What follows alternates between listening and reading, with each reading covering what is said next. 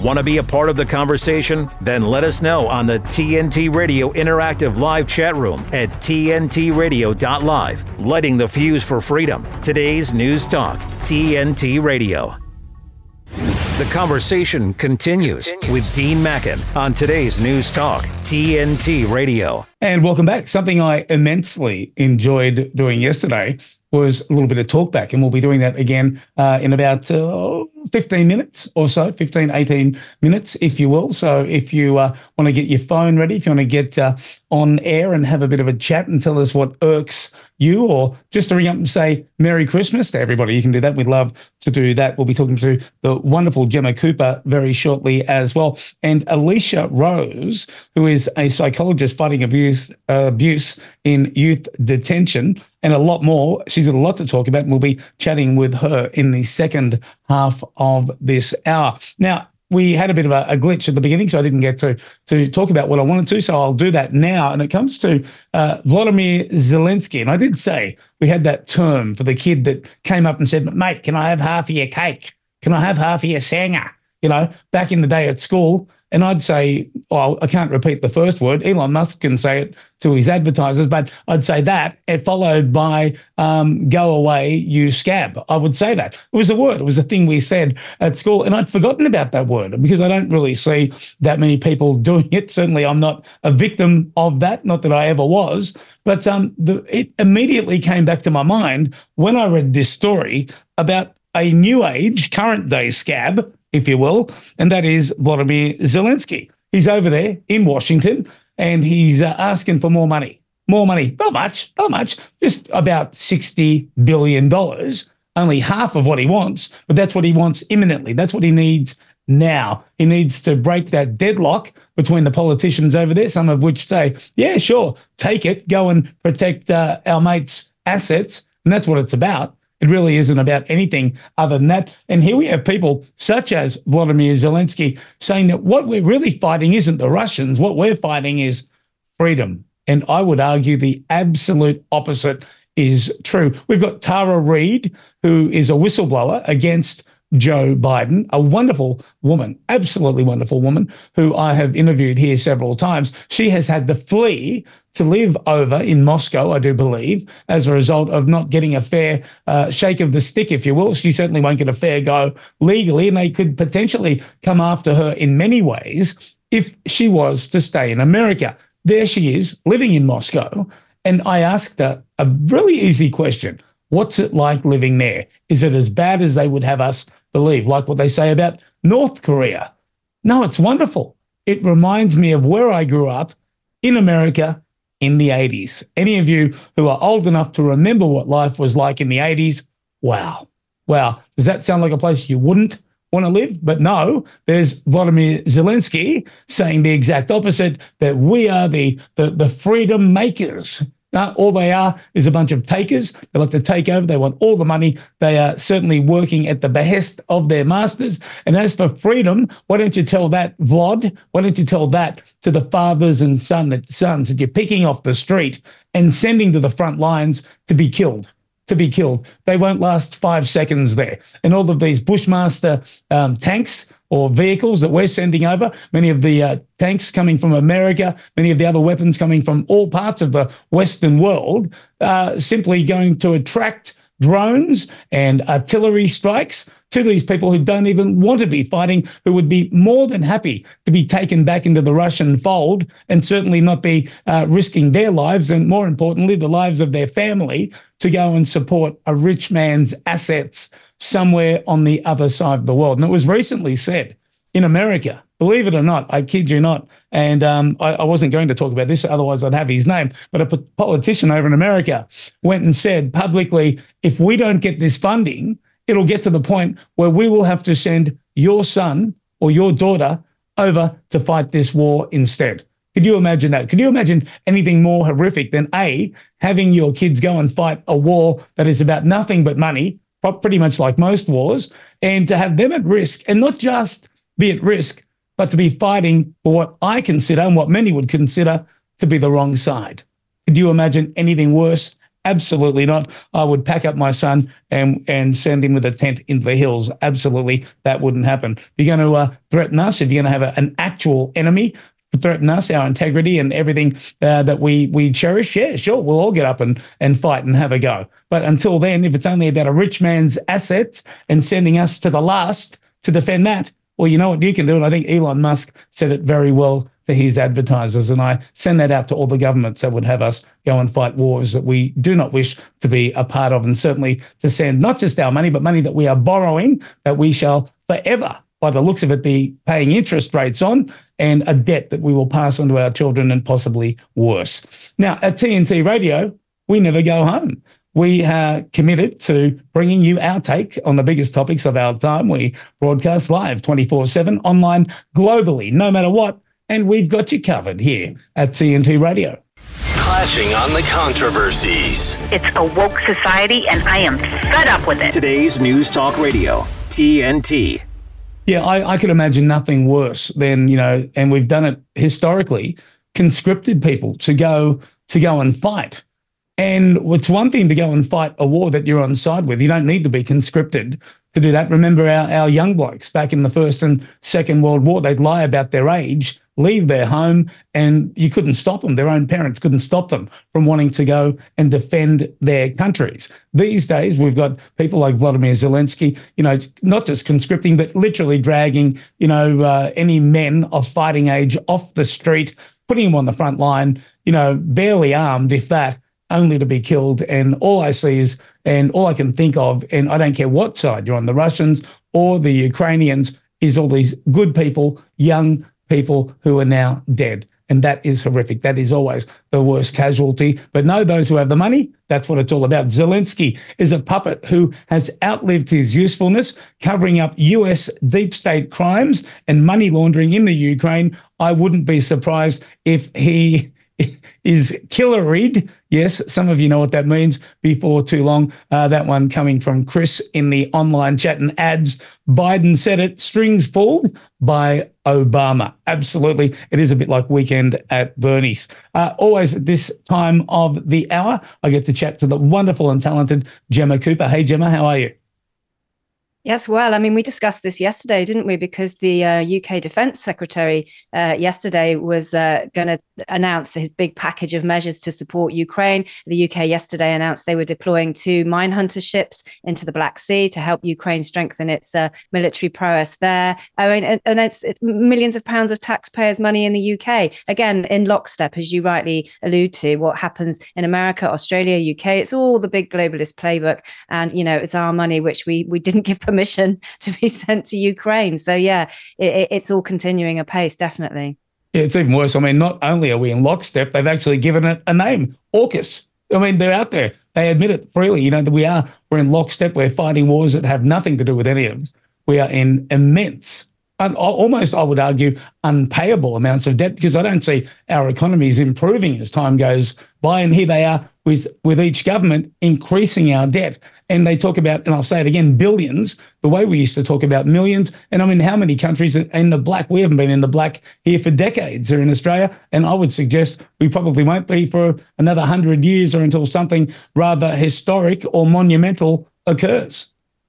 Yeah, absolutely. It's the same for you know Western countries around around the world. You know, the debt is propping up the whole system, isn't it? It's all complete inversion, and you know the ones paying for it, of course, with our energy and our taxes, eh, we're at the bottom, propping the whole thing up, and we didn't even ask for it in the first place. So this one's going to run and run and run, Dean. It really is. But uh, let's see let's see what happens to zelensky like you uh, alluded to just then.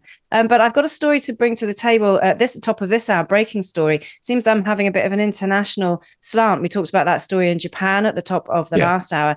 And there's a story that's uh, just breaking out of france actually um, this morning. Obviously it's this morning in the uk and it's this morning in france. I know it's the afternoon in australia but this is one i think that really illustrates where we are with the tensions running high in the world at the moment as the, a result of the middle east Eastern crisis, but there's a crisis in French schooling um, and it, it's serious. Uh, the government have been called in on this. Uh, Muslim parents complained um, after being kind of fired up by pupils. Actually, um, it was after a an art teacher showed a 17th century Renaissance painting to a class of students aged around 12 to 13, and there were uh, nude women in the painting. It's a Renaissance painting. It's a, quite a beautiful painting, uh, but it sparks such a furore that staff at the Jacques Cartier Centre in Paris have now walked out in fear of their lives. Um, the painting that's caused the controversy is Diana and Actaeon, and it's by a 17th century artist called Giuseppe Cesari. And it's based on a Greek myth of Diana bathing with her nymphs in a pool and the hunter, uh, hunter Acta, Acta, Actaeon, excuse me, bursting in on them, you know, bursting in on the on yeah. the news as they as they bathe. So this painting, it's it's a 17th century painting. It's not particularly pornographic, but they're nude and you can see their breasts and their nipples. It was shown to the class uh, the, t- the pupils said that they were shocked and they averted their eyes, but it's caused a whole row because um, the pupils started circulating the name of the teacher on social media and claimed she'd made racist remarks, uh, anti Islamic remarks, possibly. Um, and the whole thing went absolutely viral. And the teachers have walked out uh, because they're now in fear of their lives. They're in fear of their lives because on Friday, a court in France convicted six teenagers for their role in the killing of the teacher uh, Samuel Paty. He was stabbed and beheaded in 2020. You may remember this story because allegedly he'd shown the cartoon in the magazine Charlie Hebdo of the Prophet Muhammad. This yeah. caused a huge uh, story globally. Um, and he, that was stoked on social media by teenagers, and he was stabbed and beheaded outside the school where he worked. Teachers in France are now worried because of circulating rumors on social media, started by pupils, Islamist pupils, uh, that they are now facing the same dangers. In fact, in October as well, a radical Islamist stabbed his former teacher in the northern French town of Arras. So at the moment, teachers are worried. They're worried this is going to go the same way. Tensions are running high in France anyway. It's a country with high levels of immigration. It's a country with high levels of social division. Um, so the education secretary in France has been called in, and he said if we if we get these pupils who've been circulating these rumors, uh, they will absolutely be disciplined. But it's just an example of how tensions are running high and how social media can inflame a situation. We're talking about a Renaissance painting in an art class. You know it, that's the job of the teacher is to teach the pupils about art. But no there's nude women on it. The pupils were allegedly were shocked. One parent muslim parent has now complained and that's led to this whole escalation uh, uh of this issue, which uh, this is another issue which is absolutely not going to go away. The teachers walked out yesterday. Whether or not they go back into the classroom today remains to be seen. The teacher, the art teacher, is allegedly in fear of her life and is completely staying away. No, it really is horrific. And uh, for those thinking this will get better, it won't. It will only get worse. And unfortunately, for those thinking that it couldn't escalate into, at some point, let's be honest, a religious war in in the in Europe, we've already had that happen in Bosnia. You know, so I just wonder at what point are we going to say enough is enough we're going to step up and say it's our country and we're going to play by our rules. And if you don't like it, you know, I, I think it's only fair that we have a culture that can be cohesive. And if you can't get along with that, I don't understand why people wish to go to any country, any country in the world, uh, including us going somewhere else. If I'm going to emigrate, you know, to a country, I'm going to play by their rules. I wouldn't dream for a second. But if I take enough people like me, does that mean that I can just go and drag my culture and override theirs? I would think that isn't going to be the case. But if I was going to do that, I would expect pushback.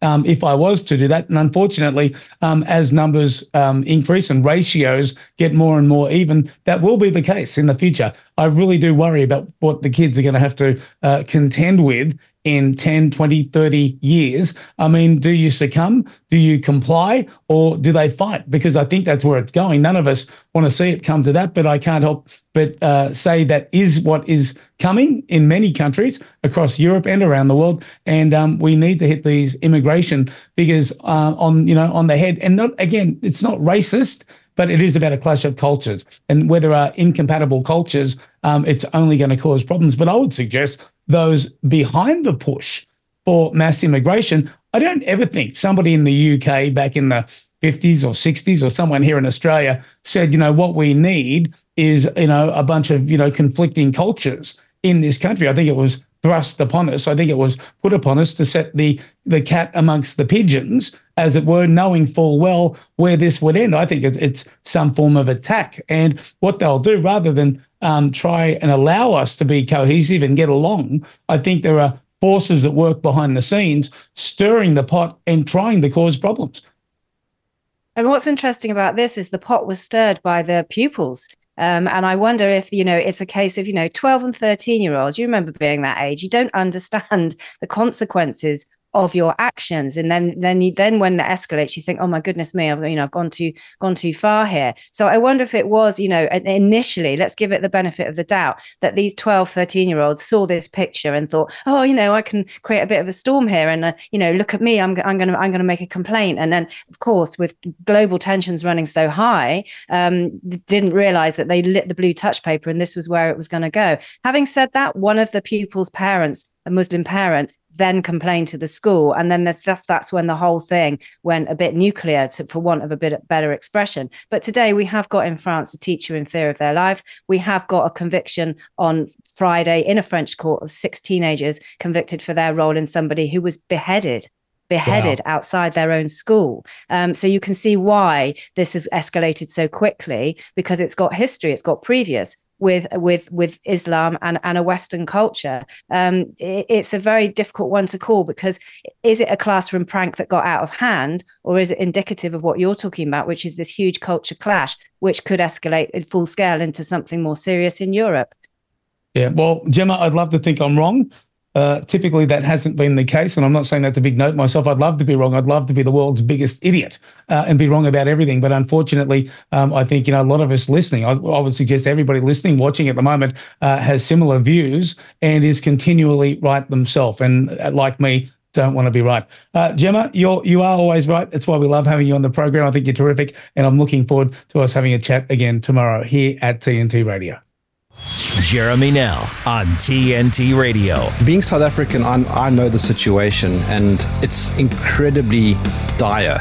Basically, our farmers, mostly white, have been under attack for years and years and years. And when I say attack, I mean that physically, don't I? Yes. Um, since the dawn of democracy in South Africa, since 1994, we had an average of uh, one farm attack every second day. Um, so it averages around uh, 175 to 190 farm attacks every year. And we had a farm murder on average every fifth day. Um, but over the last few months, both those numbers have picked up. Murders in other sectors of society are not accompanied by the same levels of brutality and torture as you will find in farm murders. Jeremy Nell on today's News Talk, TNT Radio. God's truth is enduringly true throughout all the generations. It transcends culture. The church is always going to be an embattled people. If it's swimming with the tide, it's not being the church of Jesus Christ. Look to the past, learn from the past, because the whole world lies in the power of the evil one. China has more than 200 confirmed cases of coronavirus, it's called. The entire state of California ordered to stay at home. That's 40. California has some of the strictest policies leveled against churches. Gavin Newsom's executive order threatens jail time and a $1,000 a day fine. Government stopping people from going to church, Dr. Fauci. When I went into the White House, when I sat in on the task force meetings, was a shocking level of gross incompetence. The mortality rate from the virus was 0.2%, you know, 99.8% survival, rather than the 3 or 4% mortality that the, that people were saying at the time. The culture and the understanding of the people of Grace Church has always been not only do you obey government, but you honor government. Thousands of people in the streets, but you can't have church?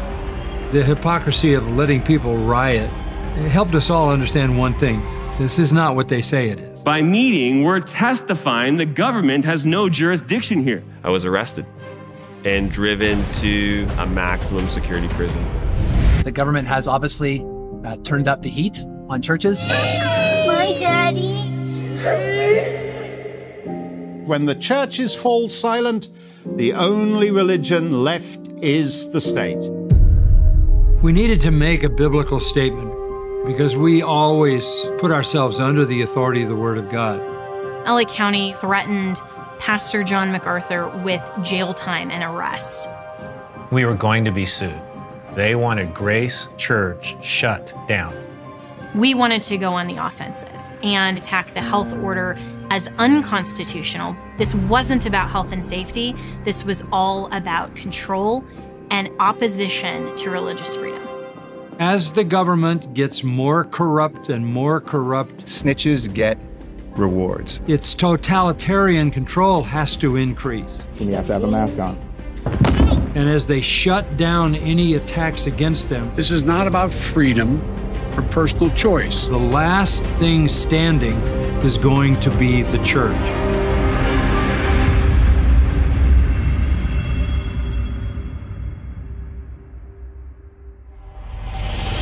So many people who had no history of heart illnesses have got it now, or blood clotting after the COVID 19 vaccination.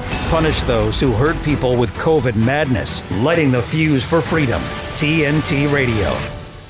And we're about to light that fuse and allow you to have your say. We'd love you to do it. The phone number is, if you're in Australia, 1 800 670 310. The number in the UK, I do not know off by heart, so I shall be referring to this for that one. It is 033 0024 1026. And the Aussie number again, 1 800 670 310, if you'd like to have your say. The online chat, a lot's going on in there. Apparently, according to Chris, uh, France just let off nine Muslim invaders for raping a 15 year old girl over a three hour period. Absolutely horrific. We used to get it right when it come, come to that. Remember Bilal Skaf and co? Wow, didn't they go down for a long time? Absolutely phenomenal what that outcome was, but certainly doesn't seem to be the case over in France at the moment. And God forbid they should do it. Could you imagine the rioting, the looting that might ensue if they did the right thing politically? Because couldn't do that, could you? That might be racist.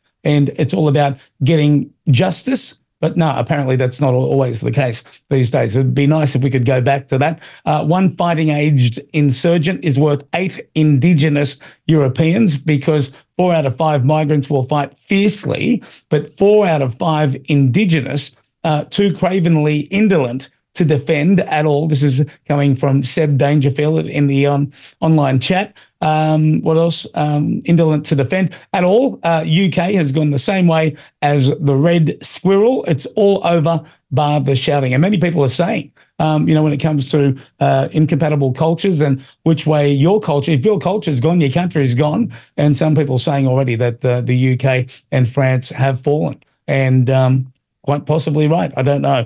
Um, you know, some people say we've been too quiet for too long, despite the fact that we could see where a lot of things were, were heading. And again, uh, not good outcomes and not good outcomes no matter which um, group you belong to or groups you belong to. You would think that all groups would just want to get along and have better outcomes for their children moving forward. One would hope that would be the case but certainly that doesn't seem to be. Um, my producer, Lee, and many other people up in far north Queensland uh, have for days now been battening down the hatches as this cyclone Jasper, tropical cyclone Jasper, and it looks horrific. I was having a look at the weather radar, and if you get a chance, stop in radar loop Cairns, C A I R N S, for those not in Australia, and have a look at this horrific looking thing over to the east, heading our way, heading in a westerly direction towards the coast of northern Australia, up, up in northern Queensland. In fact, the far tip up there, and it looks horrific. It's um,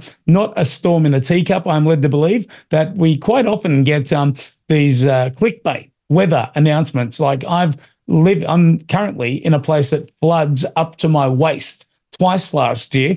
It's horrific, but nowhere near as horrific as if you're in Lismore, where I could be standing on the roof of a two story house and still be eight feet under the water. That's far more horrific. I do get it. But when anything threatens your, your home, your family, your, your belongings, your pets, any of that, it is really horrific. You really do um, come under a tremendous amount of psychological pressure and despite the fact that you might have insurance, and some people could say, "We'll just we'll just go and let the insurance company deal with it." No, there are many aspects of that you just don't want to deal with. You, it's your home; you don't ever want it invaded in any way, shape, or form by aforementioned things, or certainly by aspects of the weather. And uh, as they would have us believe, climate change, despite the fact that, you know, we've been having these cyclones in Australia historically for thousands of years, just like if you're in the middle of America and you get those rotten tornadoes, and aren't they horrific? But they've adapted, they've learned to live with them. They've all got their storm shelters. They get underground and close the hatches and hide out there while it passes and just hope that the truck doesn't and the cows don't get you know taken up into the tornado. But it's amazing what we can get used to. But there are certain things nature that we must contend with. Why? Because it's nature. You can't beat nature. But there are other things that we i wouldn't say we're doing to ourselves but if you've remained quiet while certain aspects of your life are changed are engineered and are engineered in such a way that it will be absolutely uh, counter to what you want to happen moving forward, and you don't say anything and you don't do anything, are you not complicit through that rank cowardice It was described as the other day? Gee, I, really don't like this, and it could actually lead to relatives of mine in generations literally being killed or having to fight, you know, maybe a civil war. And they can do that because I didn't want to be called a name. Really? have we really gotten that weak? It's a shame. I mean, the only reason that I did this, that I got into radio at all, was because I had an opinion and I thought, well, I can go out and say it to everybody I know.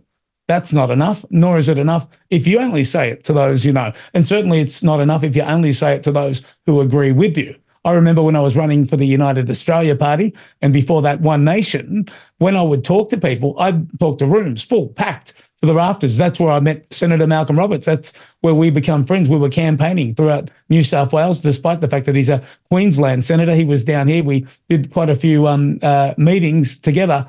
And um, him and I agreed. We said, What's the point of preaching to the converted? And we asked people in subsequent meetings to bring somebody else, and not somebody else who would agree with us, somebody else who may either disagree or had no opinion. More importantly, those who had no opinion at all because how can can you have an opinion if you are not yet shown that which is true? You're not going to hear it. You're not going to see it in the mainstream media. So if you can't rely on your friends, you certainly need to choose to go to a meeting, perhaps get people to tune in to places such as this here. TNT Radio. As we get to the news headlines, on the other side of that, I'll be talking to Alysha Rose. Stick around. This is TNT Radio. I got news for you. TNT Radio News. It's about time. Matt Boyland here with a quick look at your TNT headlines. Washington has defended its decision to block the UN Security Council from calling for an immediate ceasefire in Gaza, saying the White House will never support a complete truce so long as Hamas is alive. A missile has struck a Norwegian flagged ship in the Red Sea, causing a fire on board. And a senior Ukrainian commander claims Russian troops are now attacking Ukrainian positions on all fronts acknowledging the situation in the country's east remains difficult. Why not give TNT Radio a follow? We're on all major social platforms, including Facebook, Twitter, Instagram, Gab, and Gettr. Help us get the word out as we cover the biggest topics of our time right here on today's News Talk. TNT Radio. TNT Radio and welcome back to the program. We've had a, a, rather lengthy discussion already on the on my program this afternoon about the NDIS and certain aspects of it.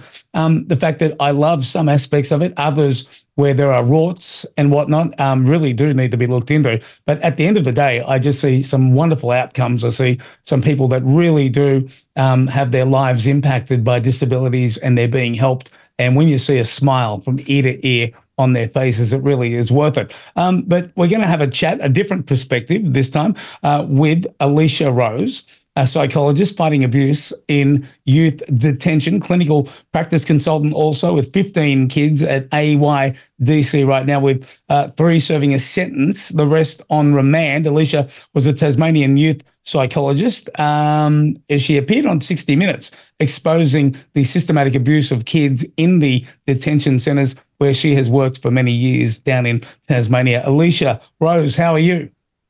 I'm well, thank you. How are you? I'm excellent. It really is horrific, you know, when you hear about, you know, kids being abused. And um, I mean, the first thing you ask is, why does it happen? How do we fix it? And it's something that you have to contend with um, as part of what you do. It must be rather horrific and soul destroying to have to to watch. It is. Soul destroying is, I think, the the appropriate phrase. It's um, it's awful, and all we can do is is keep um, trying to safeguard kids as much as we can, and hope that other people do the same. But it doesn't always go that way, of course. Now, um, tell us, give us a couple of, of examples, if you can, of some of the, you know, the stories that you've become aware of, and uh, hopefully some terrific outcomes. I, I would hope. Um, oh, um, unfortunately, I can't give you much in terms of terrific outcomes yet, but um, at my at the detention centre at Ashley Youth Detention Centre in Tasmania, unfortunately, uh, it became very clear very quickly that there was significant sexual abuse being perpetrated by staff against the children. Wow. So we've actually just gone through a three year um, commission of inquiry into uh, child sexual abuse in government institutions. Um, the report is horrendous. Um, I'm very hopeful it will lead to change, but I'm not sure that um, we have the right foundations in place yet. It must be very painful when, as you said, I mean, you learn of this abuse.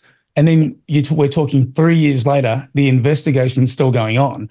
Um, yeah. Are there mechanisms in place where claims are made where these people are separated, they're taken out, out of the workforce for a while while we can investigate? I mean, is there anything even like that, or are the wheels just very slow to turn when it comes to these type of claims?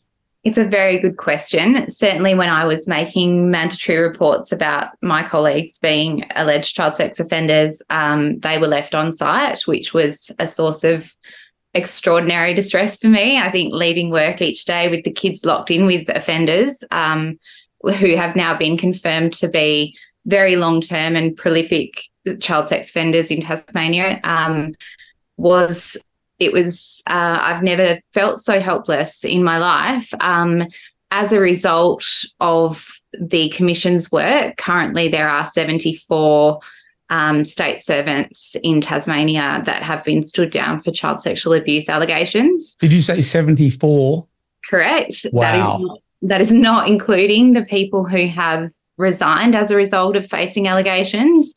And it's not including um, any of the enablers or the people that have not reported appropriately. So it's it's a very very bleak situation in Tassie right now, and um, I hope with all my heart that the it is um, handled appropriately from this point forward. But I I'm yeah, there's not I haven't seen I haven't seen any sign yet of um, really good intention in that space, which is deeply concerning. Yeah, I mean, I can see when you're talking, I mean, just how concerned you are and how aggravating that must be to um, want a result, to try and get a result, to fight for a result, and then just to have it drag on for so long. Um, 74, that number is horrific. I'd yeah. like to think it's not, but I have to ask the question: Do you believe that's indicative um, on a per capita basis of what's happening in other states of Australia? No, no. I think um, that obviously um, we know from from research that child sex offending is largely it is underreported and it is a, an extraordinary extraordinarily big problem in Australia. Uh, but if you look at the numbers um, per capita, it's an extraordinary it's an extraordinary figure. Um, you know, we're only and they were only looking at people within a sort of twenty five thousand person state service. So that's sort of less than one in 250 is an alleged pedophile, which is unbelievable. Now, something I've got to ask, and I'm guessing a lot of the people listening or watching would would be uh, thinking themselves. Um, it's easy to say when you see a convicted, you know, pedophile. Oh, he looks creepy, or you know, they look creepy. Um, I would have picked them a mile off. Always yeah. easy to say afterwards. Now, knowing and obviously we'll talk in general, we can't be specific, um, but in general, were there a bunch of these people who you believe, we'll just say believe to be guilty at this point, um, who you would have picked, or do some just absolutely come out of left field and you think, wow, I can't believe that person would be capable of that? It's really funny that you should say that. I well, it's not funny, but you know what I mean. Um, Ironic, yeah. I, I recently said to someone that you know I've spent my whole career telling people that child sex offenders are not they just look like you and I and you know they're they're just normal people or appear to be normal people that just was not and is not the case at the Ashley Youth Detention Centre they I was struck almost immediately when I uh, started there by how brazenly um, awful and cruel these people were to the children in our care. And I was also struck by how they appeared. Uh, it, it, they are scary individuals. There is um, there was one. There was one that surprised me, uh, and the rest were unfortunately.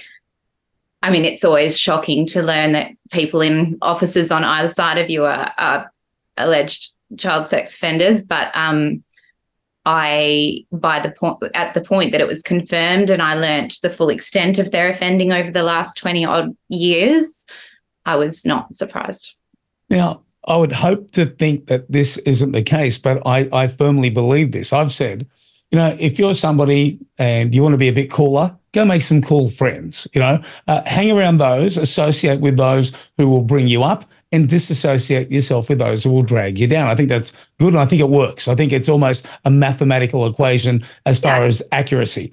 I would hate to think that the one person that you didn't pick, because of that culture being so widespread in there, and them seeing that all around them, started to believe it was normal for them to do it based on what was happening around them. I would hate to think that was the case because if that is the case, this is very much a disease that spreads, if that Absolutely. is the case.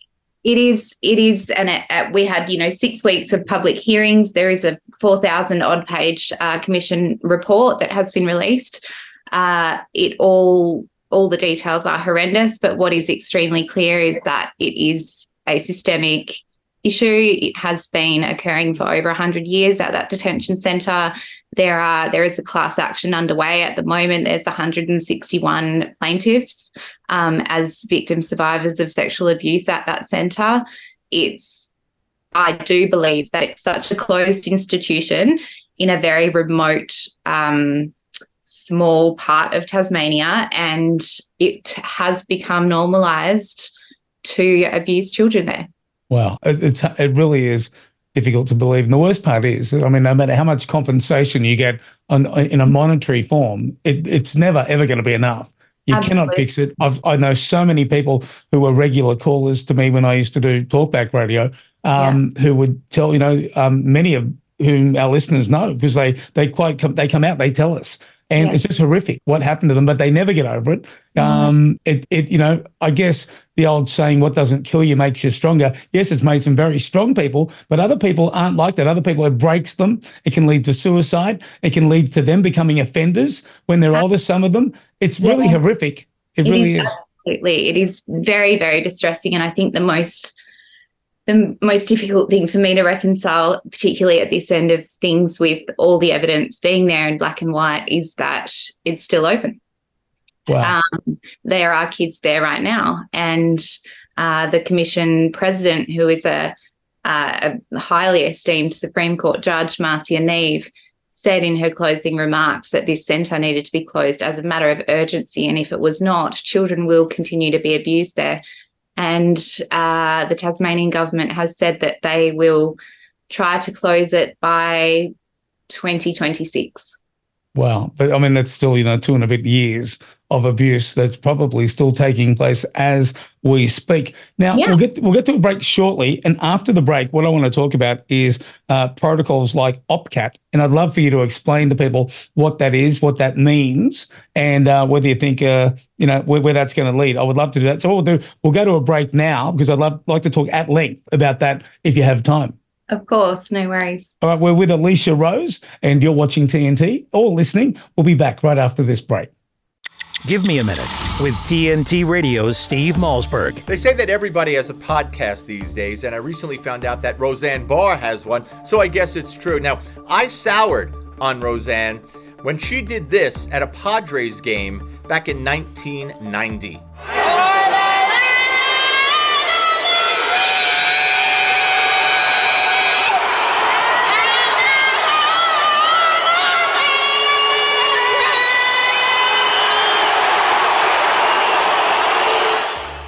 Well, here she is 33 years later on a podcast, hers, with none other than Tucker Carlson. Greetings, Earthlings. Welcome to the Roseanne Barr podcast. I got a good one today. I got the guest of all guests. How do you feel about Trump saying he would consider you for vice oh, president? Gosh, I don't know. I put that in the category of asteroid striking the Earth. Good or bad, it's ah. so far out the side outside of my control that I, you know, Would I mean, you- I'm flattered Yeah, it is flattering, isn't it? for sure. But I mean, it's hard to, you know, I've never been in politics. I've never. Would you ever do it? Would I accept? Yeah, I if you guess I really have to asked think you. about that. Um, I mean, I spent my whole life looking at politicians and commenting on them and passing judgment on them, and I've never run for, you know, room mother, and so the idea of that is so far from anything I've ever done. It's kind of hard even to imagine. I didn't hear the word no. Did you? Thanks, Roseanne. And thanks for giving me a minute. I'm Steve Malzberg. Catch my show Monday through Friday, 9 p.m. Eastern Time, right here on TNT Radio Vision. The thing that drives me every day as a dad is him. Every day he's hungry for something. And there's this huge responsibility in making sure that he's a good person. I think the advice I would give is you don't need to know all the answers. It's okay to make mistakes. As long as it's coming from love, then it kind of starts to work itself out. This is the Dean Mackin Show on today's News Talk Radio, TNT. And welcome back to the program, everybody. I didn't realize I had a third page on my run sheet today. So I'll have to quickly wind up with Alysha Rose. She's absolutely wonderful. But this OPCAT protocol, it's an optional protocol to the Convention Against Torture. It's an international agreement. And just quickly, um, Alysha, if you could just tell us about that and if you think it's going to be uh, a help to uh, situations like we're experiencing down there in Tasmania. Yeah, look, it's um, it's a really important um, convention. Of course, it um, it is uh, stands up for people's human rights and opposes torture or cruel treatment, um, particularly regarding people who are detained, um, and even more so when they're children who are detained. Uh, we are signatories um, to it, and we are obligated to uphold uh, the protocol. Um, but certainly at my workplace, Ashley Youth Detention Centre, they have not. And it was actually raised at uh, at the UN in Geneva at the end of last year as being in breach of the OPCAT Convention uh, and accused of torturing children. And Wow. it still remains open. Well, anyway, at the end of the day, all I can do is thank you, Alysha Rose, for what oh. it is that you're doing for those kids. You are you're changing lives, you're improving lives, you're getting outcomes, and of course, there will be children who will never ever be abused because of the work you're doing. I think that is beyond tremendous. Thank I thank you for your time, and Very hopefully we can do it again here at TNT. Thank you. Take That's- care. That's Alysha Rose, everybody. And we're going to go straight to Dr. Peter Ridd. And I do apologize to Dr. Peter Ridd. I didn't realize I had a third page on my run sheet today. And he's somebody I very much want to talk to an Australian physicist and author, a former professor at James Cook University up in North Queensland. He argues that warnings that the Great Barrier Reef is at risk from man made climate change by places like UNESCO are flawed, and that the data of the reef um, shows that it's in the best condition it's been since records began. I keep hearing that, but only from intelligent people such as Peter Ridd, who's terrific, mate. And thank you for coming on the program today. My pleasure. Thanks. Mate, we, we keep getting, you know, inundated with all these horror stories. We're going to lose the reef. You know, the uh, North Pole is going to flood. I even saw a, a kid's Christmas show where Santa said, you know, that the North Pole was going to go unless we did something. These absolute horror sto- stories, they're going after the kids, they're going after our psyche. And, but what they don't like to do is look at historical data, something that you are very much across. And I'd love you to tell us about how well the reef is doing in fact. Well, the uh, Australian Institute of Marine Science surveys the reef every year. They look at about 100 of the 3,000 reefs. They tow a diver over a thousand kilometres underwater, which is an incredible job. And they survey the coral to look at how much coral is on the on the, the reefs. And this year and last year, we've never actually had more coral than in the last two years uh, since records began in 1985. So this is wonderful news. Now, in 2012 or was it 2011, the reef hit a low point because we lose a lot of cor- uh, coral in cyclones. Like we've got a cyclone right now, as you know, Dean, uh, and it will quite likely um, smash a, a- a bit of, of coral. It's not a particularly big cyclone, so it won't do too much damage. So we went through a low point. Um, we're now at the highest point. And the funny thing is that in the last six years, we've had these bleaching events, which the, the so called scientists have been going on about and how it's so that proves that we didn't lose much coral in these bleaching events, which went right around the world. Everybody told us um, they were terrible, but they clearly weren't. Yeah, I mean, it's one of those stories we keep hearing. I remember that uh, there was that group that was funded several mil million dollars um, by the government to go and investigate all of this, suggesting that there might have been a real problem. And in fact, as you reported, the opposite happens to be the truth. Why do we keep hearing in the media that the reef is under um, is under attack from all sorts of climate issues and whatnot? And um, are they going to be quiet now that this data is coming out, or are they just going to keep on with the same old narrative? They just ignore the data when it's good. They're using this crazy argument at the moment. Oh, it's the wrong type of coral. You know, I mean, it's the most beautiful type of coral, as it turns out. But yeah. but remember that with these scare stories about the reef have been going on since the 1960s. So before even the climate uh, uh, sort of change scare started to happen. So scientists have been pretty badly unreliable. Not all of them, obviously, but the major institutions have got a vested interest in making sure everybody believes that the reef is is badly damaged. A lot of those scientists are marine biologists who are very emotional, so they um, I don't think they're they're looking at the data in an objective way. But I also think that more and more people are starting to see that this really, um, you know, this isn't really fair income anymore. That that, that you, it's difficult to actually trust what some of these scientists are saying on these climate and also Great Barrier Reef issues and other things. Yeah, it's um. I mean, how long has the reef historically? I mean, do we have any kind of numbers to suggest? I mean, how long it's been there historically? Well, it's been around for about a million years, um, but it's not there all the time. So during the last ice age, eighteen thousand years ago, um, the sea level was 120 meters lower, and the Great Barrier Reef, instead of being 3,000 of these flat top underwater plateaus, was 3,000 hills out there on the continental shelf. Wow. And then the sea level rose, and those hills became 3,000 islands. And then eventually it covered all those coral reefs, and now we've got 3,000 reefs. And it's been in this state for very roughly about 10,000 years. In fact, the sea level's fallen by about one meter since 5,000 years ago. Um, so it comes and it goes as the sea level goes up and down. Look, it's it's seen far larger climate changes than you know, the little half a degree increase we've had in the last, uh, you know, say uh, 60 or 70 years or whatever. So it's pretty easy to tell just from what you've said. I mean, A, it's been around historically, basically forever. It's going to be around by the sounds of it forever. So when you get people like Chris Bowen, uh, you know, and they're they're doing the whole COP twenty eight thing, the whole, you know, all these Paris climate targets and whatnot. Is it fair to say that they're they're just peddling this to get some some money to uh, push their renewable agenda. Would that be a fair statement, or is that just my take on it? I, I, think the Great Barrier Reef is used for exactly that. You see, it's it's a it's a brilliant thing to use. Firstly, it's beautiful.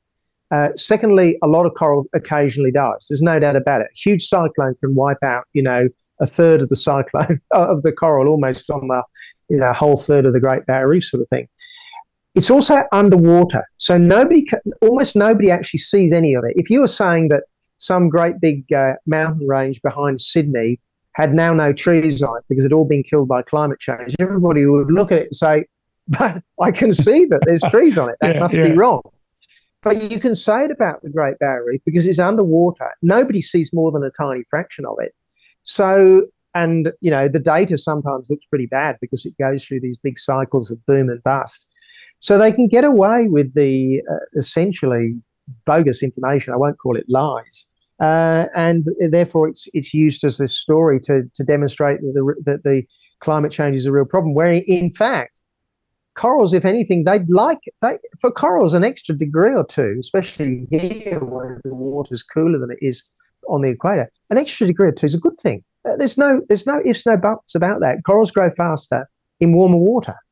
It's amazing. You know, I mean, I grew up in a school uh, where they taught us, you know, uh, CO2 was a good thing. I thought CO2 was a good thing. I thought it kept the planet green. It kept it health, healthy and lush, if you will. And likewise, you've just said a couple of degrees extra and the reef, reef will thrive. Yet here they are pushing this narrative. I love the point that you made. The fact that, I mean, A, that you can't see it be it something that we regard as part of Australian. You know, it's like a you know the eighth wonder of the world as far as we're concerned. It's it's amazing, and but they don't have to prove it because I'm not going to go and, and don some uh, snorkel and to go and have a look. I take um, my information from people such as yourself. Fortunately, I don't listen to Channel 9 and Channel 10 and, and get it from there. But um, I mean, historically, that doesn't stop them anyway. I mean, have a look at the fact that they're trying to convince us that the oceans would rise. There was Al Gore saying that, you know, it'd be up to my chin living on a coastal lake here in Australia. That didn't pan out. But then again, you can download some photos of Fort Denison in Sydney Harbour